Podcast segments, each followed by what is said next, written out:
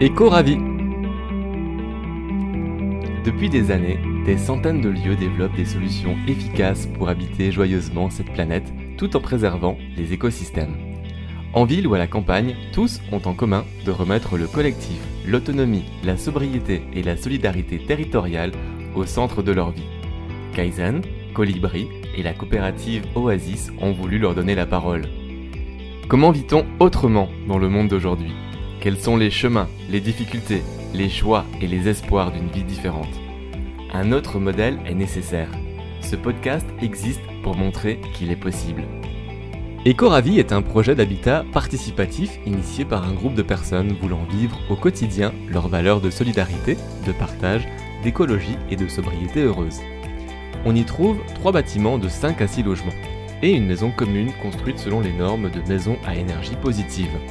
L'humain étant au cœur du projet, le groupe a développé une pratique efficace de gouvernance collective.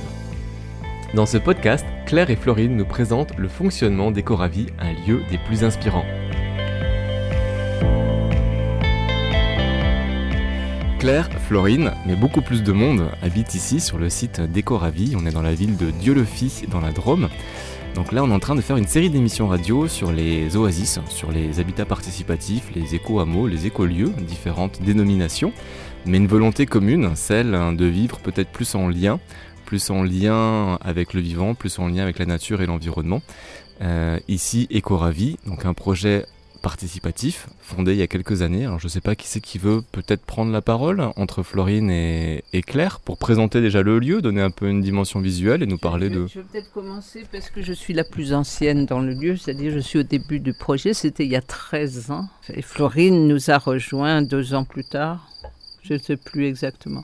Voilà, donc au départ, on était un peu des doux rêveurs et on avait envie, on, voyait, on savait qu'il y avait euh, des terrains constructibles et euh, il y a une amie qui habite au-dessus et qui a dit, mais euh, plutôt que de laisser se construire ici des immeubles ou des copropriétés, elle a réuni des amis en disant, vous voulez pas faire quelque chose? Et donc on s'est réunis, on était une dizaine au départ. Et on a commencé à rêver. Et euh, on rêvait d'avoir chacun sa petite maison. Et voilà, puis petit à petit, il y a des gens qui ont été attirés par notre projet. Alors des dix qu'on était au départ, on n'est plus que deux qui sont restés dans le projet. Mais heureusement, il y a des gens magnifiques qui, sont, qui nous ont rejoints.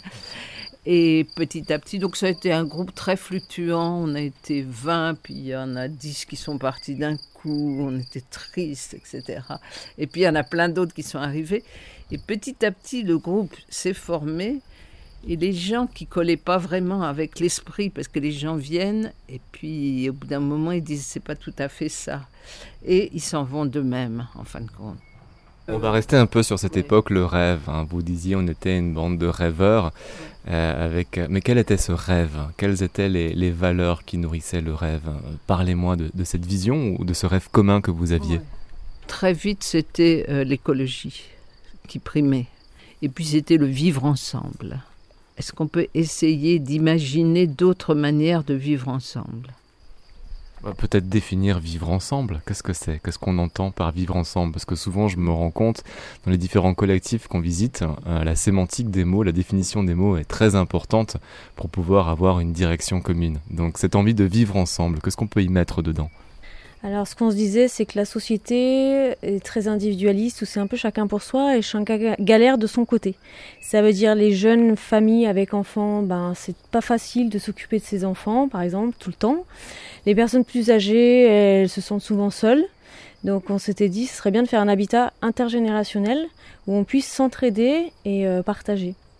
Ça veut dire que les personnes âgées peuvent euh, s'occuper des enfants quand on a envie euh, de faire une soirée en amoureux, par exemple. Euh, on peut aller faire les courses pour les personnes plus âgées ou passer à la pharmacie quand elles sont malades.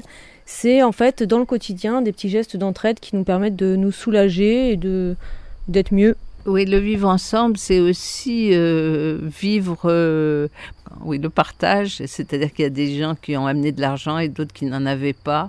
Et on a réuni ça aussi. Ça, c'est l'aspect du vivre ensemble. C'est pas seulement intergénérationnel, mais c'est aussi euh, un peu des classes sociales. C'est pas tout à fait ça, mais parce qu'on est tous quand même des gens. Euh, euh, qui avons tous des diplômes. Hein, c'est pas parce que pour construire un projet comme ça, été extrêmement compliqué. Ça a été très très lent.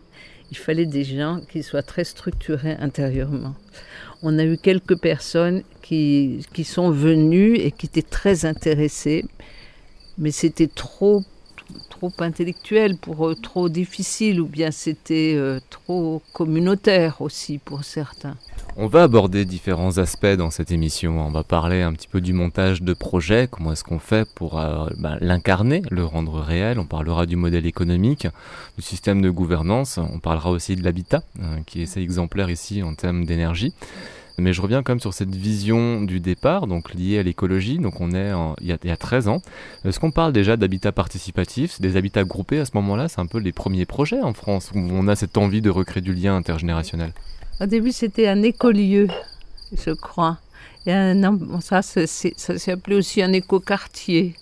Ça s'est appelé un, je sais plus comment. Oui, ça, ça, y a eu, le mot a changé on arrivait à habitat, habitat participatif, mais maintenant c'est clairement une coopérative d'habitants. Et vraiment, le terme coopératif est, est très important dans notre, euh, dans notre vision et dans notre réalisation, la coopération entre nous. Donc la notion du lien, la notion de l'intergénérationnel, avec des valeurs écologiques, on trouve un terrain ici à Dieu-le-Fit. Et ensuite, comment est-ce qu'on constitue le collectif? Donc si j'ai bien compris, les personnes du début sont pas forcément restées. Donc comment est-ce qu'on va réussir à, trouver un, terreau humain fertile pour pouvoir commencer à vraiment planter les premières graines et, et voir bah, ces maisons émerger, sortir du sol? Moi je pense qu'il y a une histoire d'engagement. C'est-à-dire du petit groupe qu'on était, donc euh, moi je suis arrivée euh, il y a 10 ans, 10-11 ans dans le projet. Et donc très vite, en fait, les gens qui le sentent pas s'en vont, et les gens qui restent, ils se soudent, ils essayent de réfléchir ensemble. Donc très vite, on a constitué une association, parce qu'au début, il fallait bien faire quelque chose, de toute façon. Et après, quand il a fallu acheter le terrain, on a fait très vite une SCI, mais ça correspondait pas vraiment à ce qu'on voulait dans l'idéologie du, du projet. Donc après, on a encore changé de statut. Mais l'idée, c'était vraiment d'avoir, de garder des gens qui sont motivés, impliqués et euh, dynamiques, et pas avoir peur de faire des réunions sur des réunions sur des réunions, et qu'Ecoravis soit vraiment le projet, pendant un temps, le projet de sa vie. Ça veut dire que c'était le week-end, c'était les soirs, c'était, c'était tout le temps, quoi. Maintenant, c'est différent parce qu'on y habite, donc c'est aussi présent, mais c'est pas aussi contraignant, je dirais. Ecoravis, c'est quoi quand tu le présentes? En quelques mots, euh, qu'est-ce que c'est qu'Ecoravis aujourd'hui? Et écologie, co coopération, euh, A habitat, euh, vivant, inter intergénérationnel et solidaire. Voilà. Okay, donc ça c'est pour les lettres oui. et le projet. Je dirais c'est vivre à la fois euh, sainement, à la fois dans l'habitat vis-à-vis -vis de la nature et vis-à-vis -vis des gens. C'est plutôt un idéal sympa. Oui, dans notre charte, notre charte, il y a trois points respect de la nature, respect des autres, respect de soi-même. Quelle est la différence? Est-ce qu'on peut vraiment euh, poser un, un, tableau clair de ce qui va différencier un habitat participatif d'une copropriété classique telle que beaucoup de citoyens la connaissent? Copropriété, on vraiment on divise le terrain et chacun est propriétaire de son petit bout. Donc il fait ce qu'il veut. Si du jour au lendemain, le propriétaire il a envie de mettre un mur en béton de 3 mètres de haut, ben, on ne peut pas lui dire non. Ici c'est pratique parce qu'on est tous propriétaires de l'ensemble, mais on est tous locataires de son logement. Donc je ne vais pas pouvoir ériger un mur nulle part parce que je suis propriétaire, mais parce que je suis associé de quelque chose qui est finalement assez virtuel, c'est une société. Mais par contre je suis locataire du lieu. Donc quand je fais quelque chose, je demande et je le fais avec d'autres. Je ne prends pas une initiative tout seul de faire quelque chose comme ça. Donc le côté collaboratif, mais aussi une vision commune qu'on va retrouver entre les différents habitants qui partagent cet espace. Forcément, obligatoirement, parce que tout le monde de toute façon adhère à la charte. Et après, on a construit des contrats aussi coopératifs pour euh, habiter, donc qui sont aussi très structurés. Donc euh, voilà, on ne peut pas faire tout et n'importe quoi, mais en même temps, l'important c'est de faire euh, ce qui nous inspire aussi. Donc avoir des élans de créativité et d'envie Et par contre, ce qui est bien, c'est de ne pas les faire seuls, donc c'est beaucoup plus facile à plusieurs que seuls. On va parler du, montage financier. Donc, comment est-ce qu'on en vient à acheter un terrain? Est-ce que chacun est actionnaire ou associé? Alors, Un système de part ou comment ça fonctionne? Qui c'est qui peut un petit peu nous débroussailler ce système? Donc, euh, c'est plus une SCI, hein, tu disais le modèle juridique a changé. Donc, quel est le modèle utilisé aujourd'hui? Et, et, essayez, de nous expliquer bah, comment ça fonctionne. C'est une SAS, coopérative d'habitants. Donc, on a tous une part cette part, elle correspond à 1000 euros quand on rentre. Par contre, quand on sort, c'est 1 euro. on a décoté la part. Euh, on est obligé d'en avoir une, mais il y en a qui peuvent en mettre beaucoup plus s'ils ont envie. Mais ça ne change rien par rapport à notre pouvoir de décision. Parce que on a, on, pourra en parlera, on parlera après. Une personne, une voix, point. Et après, chacun amène l'argent qu'il peut mettre. Et après, c'est un système assez complexe de, de solidarité entre nous par rapport à ce que j'ai emmené, la surface que j'ai, ce que je gagne chaque mois et le nombre de personnes qui sont dans mon foyer. Pour trouver une sorte d'équilibre, quelque chose qui paraît juste à l'ensemble du collectif. C'est ça. Pour que ce soit juste à la fois pour moi et à la fois pour le groupe. Ça veut dire qu'à un moment donné, si mon loyer est estimé à temps, est-ce que je peux l'assumer ou pas? Si je ne peux pas l'assumer, qui peut être solidaire par rapport à, mon loyer. Le capital minimum pour arriver, c'est 10 000 euros. On se dit qu'il fallait bien mettre un minimum. Et après, quand on repart, c'est très compliqué. Alors en fait, c'est les mensualités, ce qu'on appellerait le loyer dans la vie de tous les jours, puisqu'on est locataire. Nous, on l'appelle une mensualité qui est découpée en trois parties. Ok? Donc dans la mensualité, il y a une première partie, c'est des charges. Les charges, c'est comme dans tout logement, c'est pour payer l'eau, payer l'électricité, payer Internet, les impôts, les impôts tous ces trucs-là. Donc ces charges allaient de 100 euros par personne et de 150 pour une famille. Donc si je suis une famille avec deux enfants, ça me fait 150. Si je suis une personne seule, ça me fait 100. C'est 100 euros qu'on donne, qu'on ne récupérera pas. Parce qu'en fait, comme on s'est passé de banque, on n'a pas d'intérêt. Donc du coup, on se dit, on est d'accord chacun de donner 100 euros pour éco-ravi, qu'on ne récupérera pas. Qui pourrait correspondre dans la vraie vie à un emprunt à une banque. Comme nous, on n'a pas. Bon. Et après, tout le reste, c'est de l'épargne. Donc c'est tout ce capital-là qu'on capitalise chaque mois qu'on pourra récupérer en partant. Alors, euh, justement, la question de l'argent n'est pas facile quand on arrive dans un projet comme ça. Euh, moi, étant une senior, j'ai vendu ma maison, j'ai amené 220 000 euros. Et puis, il y a des jeunes ménages qui n'avaient pas d'argent, mais ils avaient des enfants. Donc, euh, c'était leur richesse. C'était leur richesse. Et surtout, ils avaient une énergie et, euh, une créativité magnifique pour mettre euh, pour le projet. Mais euh, moi, le jour où on m'a dit, j'avais mis tout mon argent ici, on m'a dit le, ce que tu vas payer tous les mois, c'est 600 euros ça m'a fait énorme. Hein. je, vends une maison, puis je me retrouve à payer un loyer plus cher que ce que j'avais, que j'étais en location en attendant. Et donc c'est tout un travail intérieur, mais qu'est-ce que c'est ma relation à l'argent? C'est quoi? Est-ce que je veux mettre de l'argent de côté, tout ça? Est-ce que je veux servir un projet qui pour moi est un projet de société? C'est un projet de... Et et voilà, mais je veux dire que c'est, ça n'a pas été facile, ça a été, euh, mais c'est intéressant. Je veux bien que tu développes, euh, Claire, cet aspect-là. Qu'est-ce que cette notion à l'argent, à quoi va servir cet argent, ce projet de société, c'est très intéressant. Alors pour moi, c'était très important ce projet. Je m'y suis investie euh, longtemps, j'ai passé beaucoup de temps. J'y ai eu beaucoup de plaisir et beaucoup de, et quelques tourments aussi parce que c'est quand même pas c'est quand même pas évident. Une de mes difficultés par rapport à l'argent, c'est que j'ai trois fils qui n'ont pas beaucoup d'argent. Et donc pour eux, ça a été un peu difficile que je mette euh, mon argent ici à Ecoravi. Il y a eu une espèce de... Ça, a amené comme une coupure. Pour moi, je ne me sentais pas du tout obligée, mais ça, ça, a été un peu une difficulté. Ça va mieux maintenant, mais c'est un des aspects... Euh, alors, ben, pour moi, c'était évident. J'ai commencé euh, ce projet. J'allais accepter tout ce qui allait se passer, mais je ne savais pas où j'allais. Je vais essayer de donner un peu une dimension visuelle. Donc on a garé la voiture sur un parking un peu plus loin, à Dieu-le-Fit, on a marché, et on a cherché le lieu. Alors il est assez facile à, repérer, parce que déjà on voit sur le toit des panneaux solaires. Euh, on voit tout autour des jardins, donc sans vraiment connaître à quoi ressemble Éco-Ravi, pour celui qui va chercher euh, cet habitat, ça va apparaître être une évidence en fait. Donc qui c'est qui peut me parler hein, des spécificités peut-être d'abord extérieures avant de parler de l'intérieur. Et j'aimerais aussi qu'on parle en quoi hein, l'habitat participatif est partagé. Qu'est-ce qu'on partage hein, Quelle est cette notion du lien? Alors, donc les maisons, elles ont des panneaux solaires. Donc et des panneaux photovoltaïques. Donc l'eau chaude, c'est l'eau chaude solaire. Donc euh, voilà. Et l'électricité, on fabrique de l'électricité qu'on revend. Il y a une partie d'électricité qu'on revend, il y a une partie d'électricité qu'on utilise et qu'on redonne au réseau. Il y a une partie qu'on revend, une partie qu'on a le droit d'utiliser, mais que si on en a trop, comme quand il fait très beau, mhm. ça repart dans le réseau. Donc il y a quand même l'énergie produite est consommée, plus une, une cote-part euh, supplémentaire qui n'est pas consommée, parce qu'elle est en surplus et donc revendue au réseau. C'est ça. Et il y a d'autres panneaux qui sont que revendus au réseau. Il y a deux panneaux différents. Donc ça c'est pour l'électricité. Pour l'eau chaude, c'est des panneaux solaires.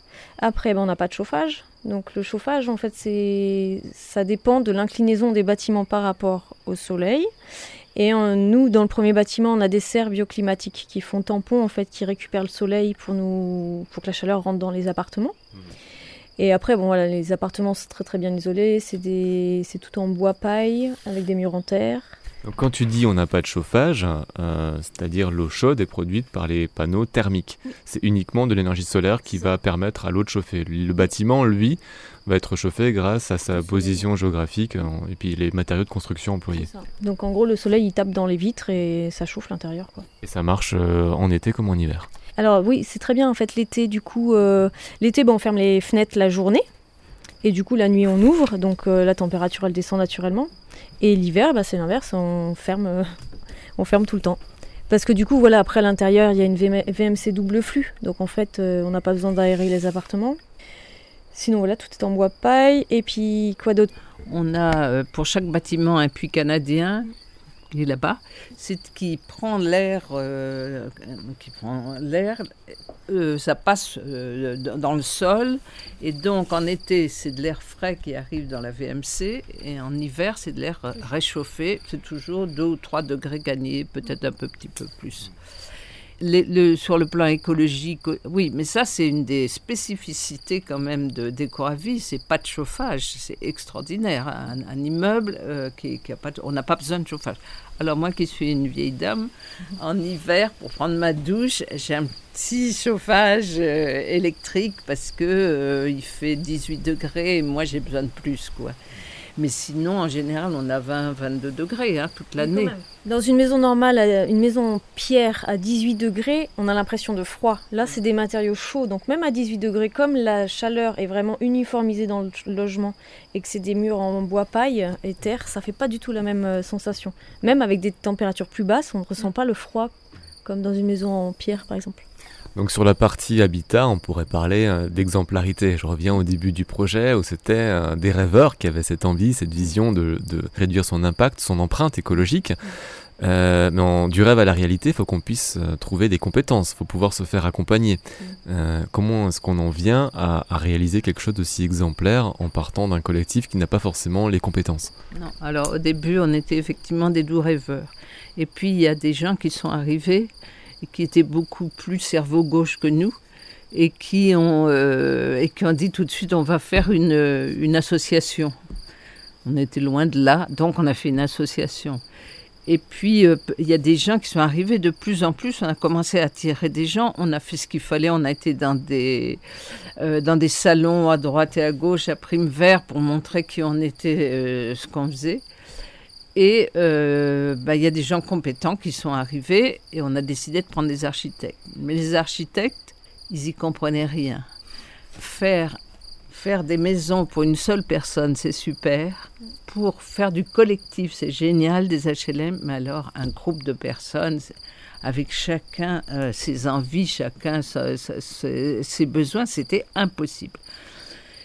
En plus, ils ont commencé, euh, on leur demandait tout le temps quel est votre budget pour ce que vous faites. Ils ne donnaient jamais le budget. Puis un jour, ils nous ont montré les plans qu'ils avaient faits et c'était des plans très bizarres, enfin pour nous très bizarres. C'était une signature, c'est-à-dire c'était des plans en vague. C'était architecturalement sans doute très bien, mais inhabitable, parce que c'était plein d'angles, enfin pour nous, notre vision, etc. Et donc, on, s'est fâché avec nos architectes. Et, et à ce moment-là, on s'est dit, il faut trouver un assistant à maîtrise d'ouvrage. On ne peut pas continuer comme ça. Alors là, il y a eu un gros problème dans notre groupe parce qu'il y a des gens qui ont présenté un, AMO, euh, assistant à maîtrise d'ouvrage, très classique avec attaché classe. il avait presque la cravate, il avait le costard en tout cas. Et puis on en a contacté un autre qui nous semblait beaucoup plus dans nos idées, dans nos, euh, et là, il y a eu une scission à partir du moment où on a choisi euh, le, plus proche de nos, de nos valeurs. Il était emballé par le projet, etc. Et euh, là, ça a commencé à friter. Bon, pour d'autres raisons, parce qu'au départ, euh, on a beaucoup réfléchi entre le solaire et le bois. Des partisans du bois et les partisans du solaire. On a beaucoup travaillé sur la question et on s'est aperçu qu'il y avait des inconvénients et des avantages dans les deux et que c'était idéologique à un moment, il fallait choisir. Et on a choisi le solaire. Et les gens qui étaient pour le bois n'ont pas du tout aimé ça. Et ça a commencé à faire des, des grosses difficultés. Heureusement, heureusement, nous avions travaillé avec l'université du Nou et l'université du Nou, euh, avec qui on a fait un travail formidable. Ils nous ont beaucoup aimés, vraiment aidés à, et on les a aimés, aimés aussi. On les aime beaucoup, ils nous aiment beaucoup. Et euh, ils nous ont donné vraiment des outils de gestion, de, gestion du groupe. Mais à un moment, regardant euh, ce qu'on avait comme, comme statut, etc., ils disent, vous avez un processus d'inclusion dans votre groupe, mais pas d'exclusion nous, l'exclusion, on n'en avait pas tellement envie parce qu'on est très gentils. Hein, on ne voulait pas euh, exclure les gens. Et ils ont insisté et on a fait ce processus d'exclusion. Et ça nous a permis d'exclure quelqu'un qui avait pris petit à petit du pouvoir chez nous et qui ne supporte pas qu'on prenne le, le, solaire plutôt que le bois, qu'on prenne cet AMO plutôt que l'autre. Et alors, chaque fois qu'on voulait prendre une décision, ils mettaient des objections, des objections, des objections. Vous écoutez La Voix des Oasis, le podcast de ceux qui font le choix du sens et de la cohérence.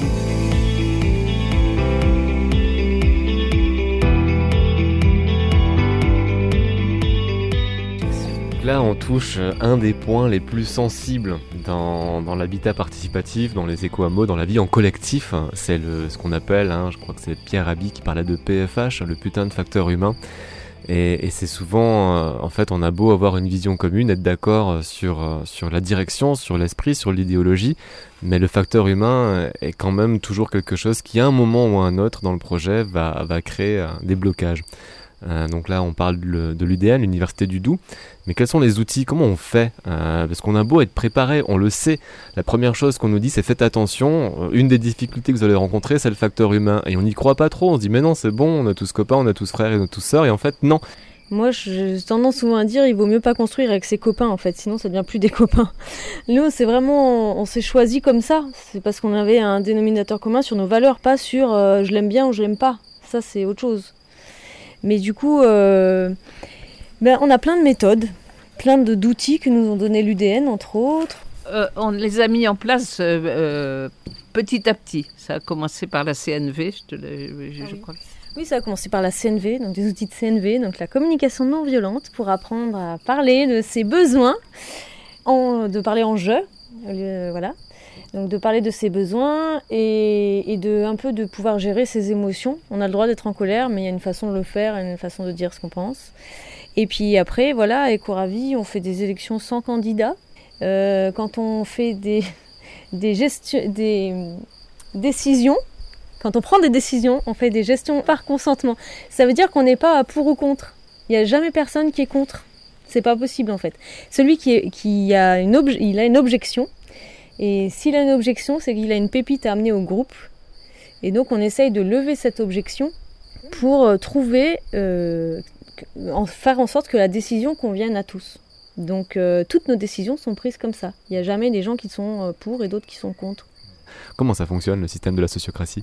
Si justement on vote, mais on vote à bulletin ouvert. Ça veut dire, moi, Florine, je vote pour Alexandre pour faire cette mission-là, parce que je pense qu'il a les qualités, tout ça. Mais moi, je suis pas candidat. Toi, t'es pas candidat. Et jusqu'à la fin, tu peux dire à la fin si tu acceptes ou pas. Mais en tout cas, c'est pas toi qui va être volontaire à la base. Et je vais pas avoir un bulletin secret. Mais je vais dire pourquoi je vote pour toi. Parce que j'aime tes qualités d'ouverture. De... L'important, c'est juste de pouvoir communiquer entre nous avec une méthode pour que ça se passe bien. Ce que je trouve important, c'est que au départ, quand on a commencé la CNV, c'était obligatoire pour tout le groupe. C'est-à-dire, alors il y a eu un moment où euh, il y a des gens qui m'ont dit ah non on peut pas venir euh, parce que je dois m'occuper de mes petits enfants je peux pas venir parce que j'ai mon frère qui fait une fête.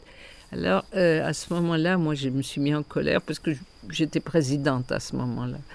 Et j'ai dit si si, tout le monde n'est pas là, moi j'arrête vue, ça ne m'intéresse pas. Parce que la CNV, c'était ce qui nous permettait de nous remettre en question et de nous confronter les uns aux autres.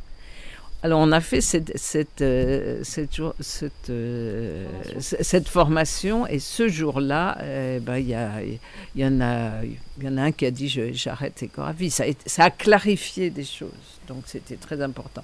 Je crois que ce qui est important, c'est qu'on soit tous engagés dans un travail sur nous-mêmes.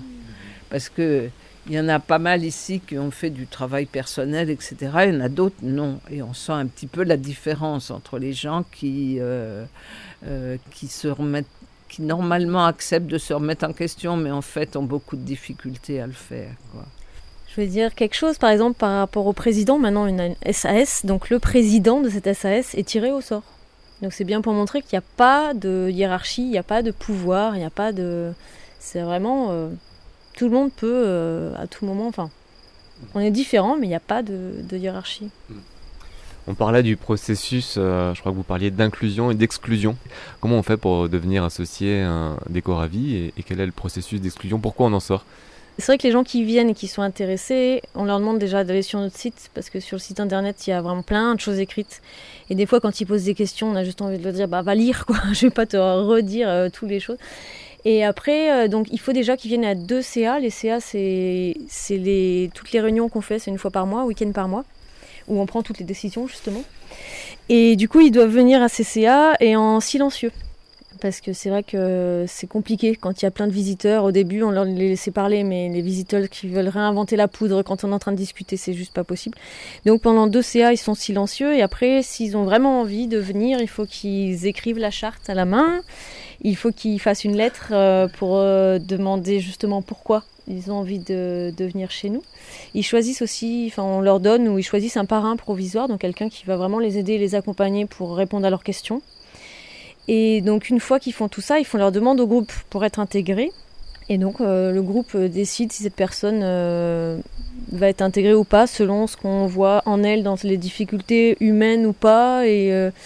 Tout ça. Mais ça, c'est juste pour être acteur. Après, pour être associé, c'est encore le cran du dessus, où là, faut vraiment montrer patte blanche par rapport aussi à son, à son, à sa trésorerie, à son investissement financier. Voilà, en gros, est-ce qu'il a 4 quatre yachts? Est-ce que, est-ce qu'il a pas d'argent du tout? Enfin, on a besoin de savoir parce que comme on est solidaire par rapport à tout ça, il faut pas qu'on se trouve avec quelqu'un qui nous a caché plein de choses et, et qu'après, ce soit un poids pour le projet, quoi. Et du coup, euh, et après, il faut aussi qu'il y ait un logement qui soit disponible. Euh, donc après, il y a des gens qui sont associés, qui sont acteurs, mais qui n'ont pas de logement encore. Bon, parce que les constructions ne sont pas finies, mais il y en a qui n'ont pas encore de logement attribué non plus.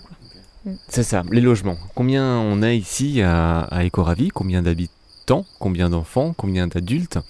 Euh, et quelle est cette vie collective? Est-ce qu'il y a des moments où on se retrouve tous ensemble? À quelle fréquence? Est-ce que c'est simplement lors de réunions? Est-ce qu'il y a vraiment une vie sociale qui, qui, est plus prégnante, plus présente. Euh, voilà, j'aimerais bien avoir un peu des infos sur cette notion du collectif, la vie en collectif, ce qu'on y partage et, le, bah, qui, qui est ce collectif. C'est plus facile pour les gens qui y habitent, parce que ceux qui ne sont pas encore sur place, c'est toujours un peu plus compliqué. Donc pour l'instant, on est 28 adultes et 16 enfants sur le projet. Mais là, actuellement, donc nous, on habite dans le premier bâtiment, on est 13 dans ce premier bâtiment. On est 13. Dans le deuxième, je crois qu'ils sont 18 parce qu'il y a plus d'enfants. Oui. Bon, bref, c'est plus simple de vivre ici pour faire des choses. En fait, il y a des choses qui sont obligatoires, on va dire. C'est par exemple la demi-journée d'entretien où tout le monde vient pour euh, s'occuper de l'entretien. Ça veut dire ranger les affaires qui traînent. Euh, euh, je sais pas, moi, fabriquer de nouveaux compost à fesses, des trucs collectifs. Après, il y a la réunion, donc une fois par mois, pour prendre des décisions ensemble et tout ça. Et après, il y a toutes les réunions en commission, en fait, en sous-cercle, pour réfléchir et, avancer sur le projet. Donc on a sept, sept sous-cercles sept cercles. Donc par exemple, il y a le cercle Se Vivre qui réfléchit euh, justement au vivre ensemble, à l'organisation des fêtes, euh, à toutes ces questions d'ensemble. il y a la commission, le cercle Se Loger, c'est par rapport à tout ce qui est les constructions. Il y a le cercle Se Nourrir par rapport euh, au potager, au poulailler. Il y a le cercle Se Relier, c'est pour tout ce qui est les problèmes un peu plus profonds, interpersonnels et tout ça. Et il y a le cercle là-bas, le cercle gérance, forcément, pour tout ce qui est gérer la société. Et le cercle s'ouvrir par rapport euh, justement à l'extérieur. Qu'est-ce qu'on fait, comment on le fait, tout ça. Ce que je trouve, euh, ce que je trouve extraordinaire dans ce projet, c'est qu'on se remet tout le temps en question et on se on, on, change notre organisation. Moi, je suis un petit peu dépassée. Là, dernièrement, on vient de faire euh, une nouvelle organisation du projet différente. C'est plus des commissions, c'est des cercles. Et chaque fois, il faut s'adapter à quelque chose de nouveau et, perdre certains, perdre ses repères aussi. Et moi, je faisais par exemple partie du collège des Coravies. Ben maintenant, il n'existe plus le collège. Ça, a changé, ça, change de structure, ça change de. Alors, mais moi, je trouve ça passionnant qu'on on, ne reste pas sur, sur des positions. Rien n'est jamais acquis ici. Tout ce qu'on décide, on, dé on a décidé un jour que c'était du marbre mou. C'est-à-dire que ça pouvait évoluer, ça pouvait, ça pouvait changer. Parce qu'il y, a une force finalement, plutôt que de rester figé et de pouvoir euh, constamment ah. s'adapter, évoluer. C'est grâce à ça aussi que le projet peut devenir pérenne. Le problème, c'est qu'on est de plus en plus nombreux, enfin, même si là maintenant le groupe s'arrête un peu, mais on ne pouvait pas à la fin tout décider tout le temps tous ensemble. Et on s'est dit, il faut qu'on arrive à lâcher quoi. Donc c'est pour ça que changer de gouvernance, ça nous a permis de se dire, bon, il y a des personnes qui sont élues, dans certains cercles pour avoir la légitimité de, de prendre des décisions sans que tout un chacun soit au courant. Donc du coup maintenant il y a des décisions qui sont vraiment prises en grand groupe par rapport au périmètre géographique ou par rapport aux entrées ou sorties par exemple des nouveaux habitants. Mais il y a d'autres petites choses, euh, combien on achète de poules par exemple, ça sert à rien de l'emmener en CA et d'y réfléchir à 30. On est juste un groupe de 5 et on prend la décision comment on l'achète.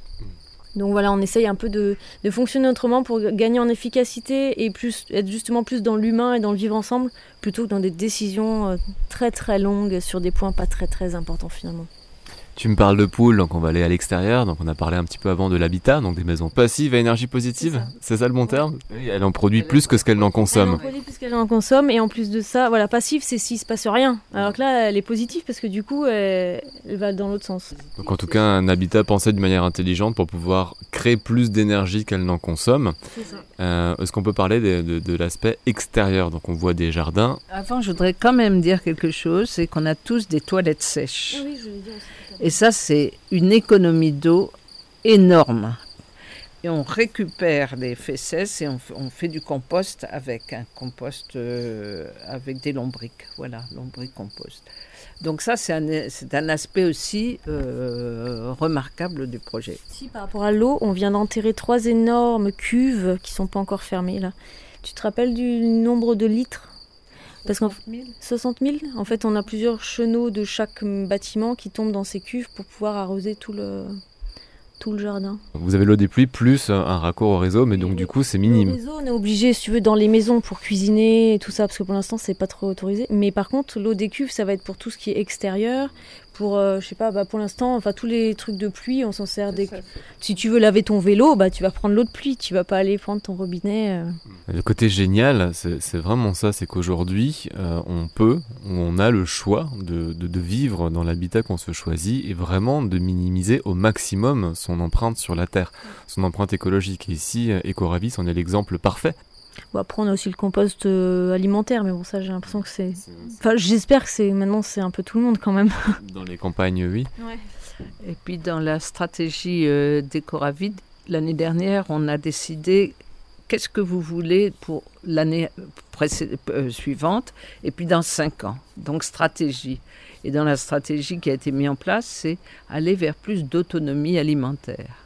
Donc, depuis, euh, depuis cette année, il y a un gros effort qui est fait au niveau de, ce qu'on appelle les cultures vivrières, c'est-à-dire la terre a été retournée, il y a des banquettes qui ont été faites, du compost qui a été mis, on va chercher du BRF, on, on euh, permaculture, hein, euh, on, on s'essaye à ça. On s'y perd un petit peu de temps en temps. Il y a des limaces qui viennent tout bouffer nos salades, mais on recommence. On leur donne à manger aux, limaces un petit peu pour qu'elles viennent moins sur nos, sur nos salades. Voilà, donc ça c'est un aspect important aussi de, de résilience. Sur le volet économique, ici, euh, il n'y a aucune activité qui est sur le site. Tous les, tous les gens qui vivent dans le projet vont travailler à l'extérieur. Euh, au début, on était tous bénévoles et puis on s'est vite rendu compte qu'il y en a qui prenaient vraiment beaucoup, beaucoup de temps et qui pouvaient plus travailler à côté. Donc du coup, euh, il y a quelques personnes, il y en a trois, quatre, qui sont, c'est des éco EVS, on appelle ça, c'est éco-ravissants mais salariés. Donc notamment en fait par rapport à nos constructions, parce que le gros œuvre est fait par des entreprises, mais après toutes les finitions à la base étaient faites bénévolement, et après on s'est dit que ça devenait trop compliqué. Donc du coup maintenant il y a des gens euh, dans Ecoravi qui sont salariés pour pouvoir euh, faire le second œuvre, l'électricité. euh, Bon, après il y a une part de bénévolat aussi, parce qu'on est tous euh, amenés, à- on a tous été amenés à faire les murs en terre chez tout le monde. Mais là, ces gens-là qui sont donc salariés, ils ont vraiment un suivi, une responsabilité, et c'est eux qui mènent le, le projet de construction. Donc le projet est évolutif. Là, il y a des nouveaux bâtiments qui sont en train d'être construits. Tu me parles de l'électricité, donc c'est pas fini. Ouais, le troisième bâtiment n'est pas encore terminé. là. On a été très aidés aussi pour la construction par les chantiers participatifs qu'on a mis en place. Et ça, c'est euh, magnifique. La première année, on a eu 70 bénévoles qui sont venus nous aider à faire les murs en, terre, etc. Dernièrement, on vient d'avoir euh, un groupe aussi qui a fait je ne sais plus quoi, mais enfin qui ont très bien travaillé. Et ce qui est d'amusant, c'est que euh, on est arrivé sur le confinement. Il y en a quatre qui ont demandé à rester avec nous. Et sur ces quatre, il y avait trois architectes et un ingénieur d'HEC, 35 ans. Voilà, ils avaient tous à peu près un entre 30 et 40 ans. Et on leur a dit OK. Et puis, euh, dans nos projets, on a trois bâtiments d'habitation, mais on a aussi une maison commune.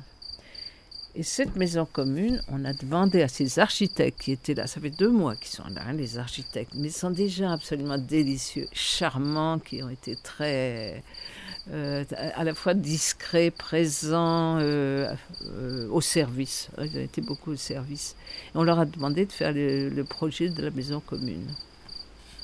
Ils nous ont présenté avant-hier un projet magnifique, extraordinaire, très très bien réfléchi, très. Enfin voilà, on est dans le bon, dans le bon courant de la vie puisqu'on rencontre les personnes dont on a besoin et qui viennent spontanément à nous. C'est quoi ce projet de maison commune? Alors c'est le projet qui a été pensé depuis le début, c'était de se dire on accepte chacun d'avoir des maisons un peu plus petites, ça veut dire de ne pas avoir de chambre d'amis par exemple si on reprend une maison plus classique, ou d'avoir des, des salons un peu moins grands même si on est une famille, de faire des petites chambres, mais par contre de faire une maison commune, ça veut dire une maison en fait qui sera, qui sera utilisée par tous ou par chacun. Si par exemple moi je décide de faire mon anniversaire avec ma famille, je peux pas les, les inviter dans mon salon parce que c'est trop petit, bah du coup je pourrais le faire à la maison commune. Comme on s'est passé de chauffage, on s'était dit pourquoi pas mettre une grande cheminée pour faire un endroit un peu plus convivial. Parce que là pour l'instant toutes les réunions se font chez les uns, chez les autres, mais ça c'est petit. Donc c'est un peu compliqué. Donc voilà, après ça pourrait être un endroit pour faire nos réunions, un endroit aussi pour l'ouvrir à l'extérieur si on veut faire des concerts, des expos. Donc l'idée c'était vraiment de faire une maison du, vivre ensemble justement. Donc là depuis toutes ces années, ben, on a une cuisine extérieure. Donc on se l'été ça va, on est dehors. Mais dès que c'est l'hiver, c'est un peu compliqué parce qu'il faut pousser les meubles et tout ça. Donc l'idée, ça serait ça, la maison commune, d'avoir un lieu vraiment pour regrouper tout le monde euh, sur des activités euh, du vivre ensemble. Mais pour moi, c'est aussi un lieu qui sera ouvert sur la commune et que ce sera un lieu où on pourra, les gens pourront venir faire des conférences, des expositions et tout ça. C'est très important pour pas rester entre nous parce que c'est un des problèmes parfois des, habitats euh, participatifs comme ça, c'est que euh, on est bien entre soi et les autres, euh, voilà. Donc c'est un c'est très important pour nous, cette maison commune. On a toujours cette volonté d'essaimer. Donc avant, on allait dans des salons, là, on y va un peu moins. Donc on se dit, si une, une maison commune, on pourra peut-être faire des formations avec tout ce qu'on a appris. ou euh, voilà. Oui, j'ai pas trop compris encore ce que vous partagez donc à cette maison commune. Euh, mais qu'est-ce qui est encore partagé vraiment pour vraiment différencier euh, le côté copropriété et habitat participatif? Alors, en bas, on a une buanderie commune. Ça veut dire que pour ce bâtiment, on a deux machines à laver. Donc euh, voilà, on se débrouille pour faire sa machine quand elle est pas, pleine. Euh, on a ensemble ce qu'on appelle les locaux non chauffés. En fait, c'est les, caves ou voilà pour ranger nos matériels qu'on n'utilise pas. Donc ça, c'est tout en commun. On a en commun le local à vélo, on a en commun l'atelier, donc les outils. On met en commun nos outils. On met en commun aussi les jeux pour enfants. Donc là, ils ont eu l'idée, les enfants, d'acheter un trampoline. Donc du coup, ça a été tout, euh, un projet. Donc voilà, tous les jeux pour enfants sont mutualisés. Euh, on mutualise aussi, voilà, on a un camion, il y a une voiture partagée. Euh, et après, on mutualise de toute façon le jardin parce qu'on est tous, euh, du moment que je vais aller m'étendre sur la pelouse, je vais peut-être rencontrer ma voisine qui fait pareil. Qu'est-ce qu'on utilise? Après, voilà, la base vie, c'est la cuisine collective en fait. Donc là, elle est en commun aussi. Ben, quand on fait des repas tous ensemble et tout ça, c'est chacun qui a mis un peu des assiettes, des verres et tout ça. Donc là, c'est en commun. Qu'est-ce qu'on utilise d'autre? De temps en temps, oui, on se, fait un repas, une soirée, on fait un barbecue. L'autre soir, c'était un barbecue. Oui, oui parce qu'on n'est pas tous végétariens. Et on se fait des pizzas aussi, soirée pizza, musique. Euh, on a fait une soirée bal l'autre jour aussi avec euh, musique pour les plus jeunes, musique pour les plus pour les anciens, musique pour les pour les autres voilà, des moments festifs. Euh. Et peut-être euh, dernière question, donc euh, Claire, et après je te demanderai à toi, Florine. Claire, pourquoi est-ce que tu conseillerais à celui qui commence à s'intéresser à l'habitat participatif de, rejoindre ce type de projet? Bon alors, moi, je, Claire, j'ai 80 ans et je trouve très agréable d'être Bon, ici c'est un, logement magnifique, hein, de toute manière, c'est très agréable, mais c'est très bien, pour moi c'est très agréable d'avoir des enfants qui courent tout autour, d'avoir des bons voisins euh, à qui je peux demander quand, mon ordi est en panne ou ce genre de choses. C'est vraiment la solidarité, l'intergénérationnel, euh, c'est une joie de vivre, c'est très, c'est très stimulant, voilà. Florine, pourquoi est-ce que tu conseillerais à, ceux qui sont en chemin, euh, ou, pas d'ailleurs, pourquoi est-ce que tu, tu conseillerais de venir rejoindre un habitat participatif? Moi, j'ai du mal à concevoir de vivre autrement, en fait. Parce que, bon, moi, je partage déjà la vie en couple, et après la vie avec mes enfants, et après la vie avec les 30 personnes autour. Donc, au début, c'était pas toujours facile de faire la séparation entre euh, tout ça. Mais en même temps, j'ai du mal à imaginer autrement. Je veux dire, euh, une maison tout seul, individuelle, euh, avoir mes outils à moi toute seule. Je trouve que c'est tellement plus agréable de... Si j'ai un projet ou une idée ou une envie, hop, j'en parle à une voisine et paf, et ça va devenir autre chose, mais, euh, mais c'est plus stimulant parce que ça amène toujours ailleurs et ça permet toujours de voir autrement. Parce que sinon on a son idée et on la garde. Et là j'ai une idée, elle va être enrichie par plein d'autres idées et on va en faire une troisième qui n'existait pas et qui est formidable. Et du coup, moi, je vois pas comment je pourrais vivre autrement, en fait. Vive l'intelligence collective. Merci Claire, merci Florine, merci à donc Ravi. Le projet se trouve sur internet.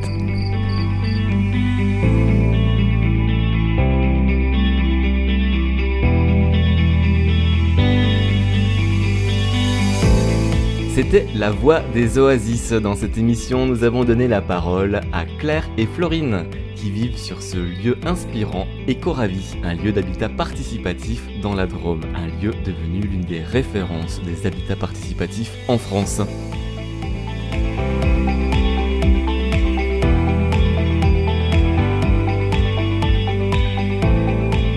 La Voix des Oasis, une production d'Alexandre Sattler, à retrouver sur son site internet gaia-image.com.